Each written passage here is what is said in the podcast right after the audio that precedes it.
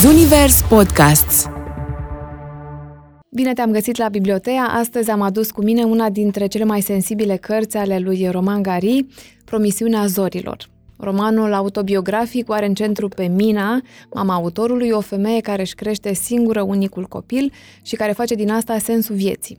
Nimic nu e mai important decât ca fiul să reușească în viață, să urce pe cele mai înalte culmi și, odată fixată ideea asta în mintea minei, absolut nimic nu mai poate schimba direcția. Bibliotea cu Tea Teodorescu Un podcast Zunivers Titlul cărții e o metaforă. Roman Gari spune că prin iubirea de mamă, viața îți face în zorii ei o promisiune pe care nu o respectă. Pentru că după ce se duce mama, nimeni nu te va mai iubi la fel. El o știe cel mai bine pentru că mama lui, Mina Cancev, fostă actriță, a fost supranaturală. I-a vegheat viața lui Roman Gari uh, cu o putere de sacrificiu incredibilă, cu o insistență fără margini și încercări ieșite din comun.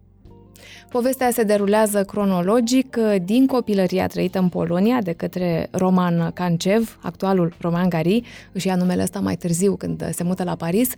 Mama lui se ocupă intens de creșterea și educația lui pentru ca el să devină celebru. Și nu oriunde, ci musai în Franța, o țară pentru care Mina avea o fascinație. Și el vrea ca mama prin el să devină cunoscută, să înnoate în glorie. De mic, Roman Gari oscilează între a-i face pe plac mamei și a intra în pământ de rușine din cauza felului în care ea se poartă, de cum îl împinge să facă diverse lucruri. Palapucă și disperarea câteodată, chiar așa copil cum e, pentru că nu vrea să o dezamăgească.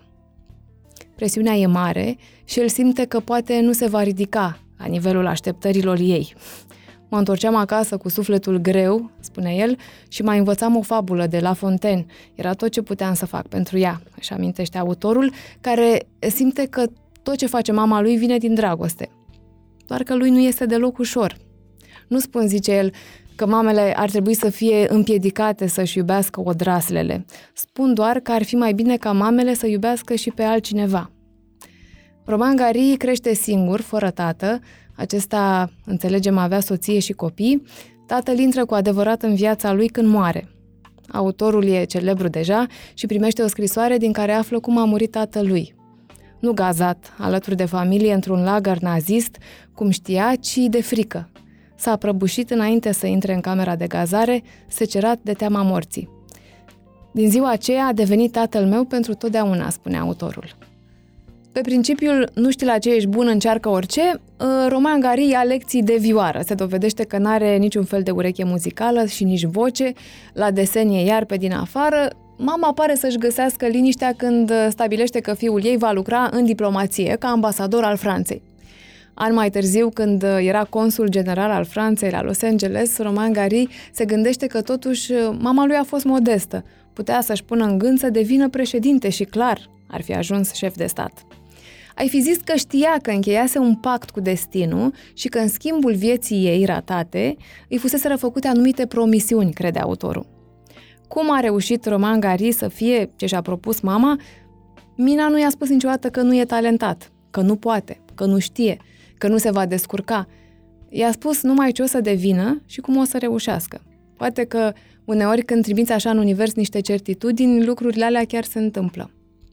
Tot ea e cea care îi dă sfaturi care să-l ajute în relația cu fetele, despre cum se dau cadourile și mai ales ce cadou se dă unei fete. Ține minte că e mult mai de efect să vii tu însuți cu un buchet în mână decât să-l expediezi prin intermediar. Ferește-te de femeile care au mai multe mantouri de blană pentru că așteaptă mereu unul nou, nu le frecventa decât dacă ții morțiși.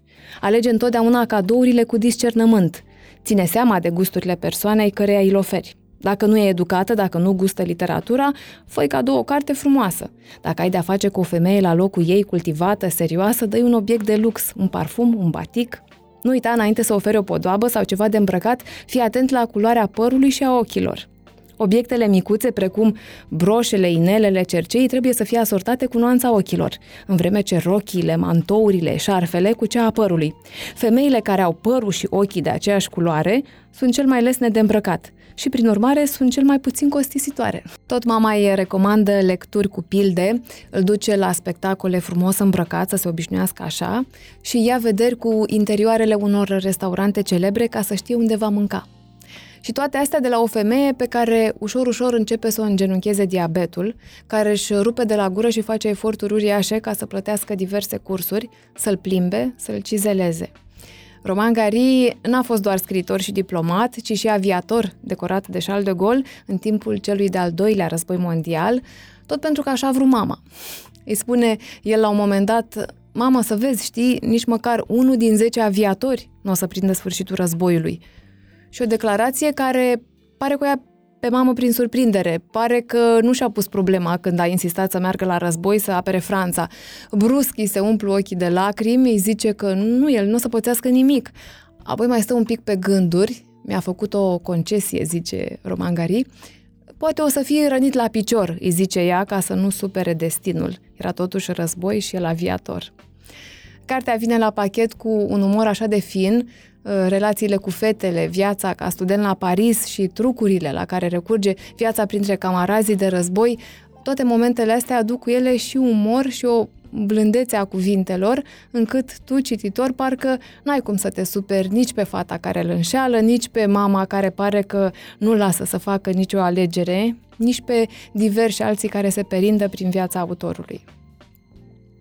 Roman Gari publică Promisiunea zorilor în 1960. Mama lui, Mina, nu mai trăia la acea vreme, murise de aproape 20 de ani, este singurul scriitor care a câștigat premiul Goncourt de două ori, lucru interzis. În 1956 a luat premiul pentru romanul Rădăcinile Cerului, apoi, fără să știe, aceeași academie i-a oferit din nou premiul în 1975 pentru cartea Ai toată viața înainte, care a fost publicată sub pseudonimul Emil Ajar.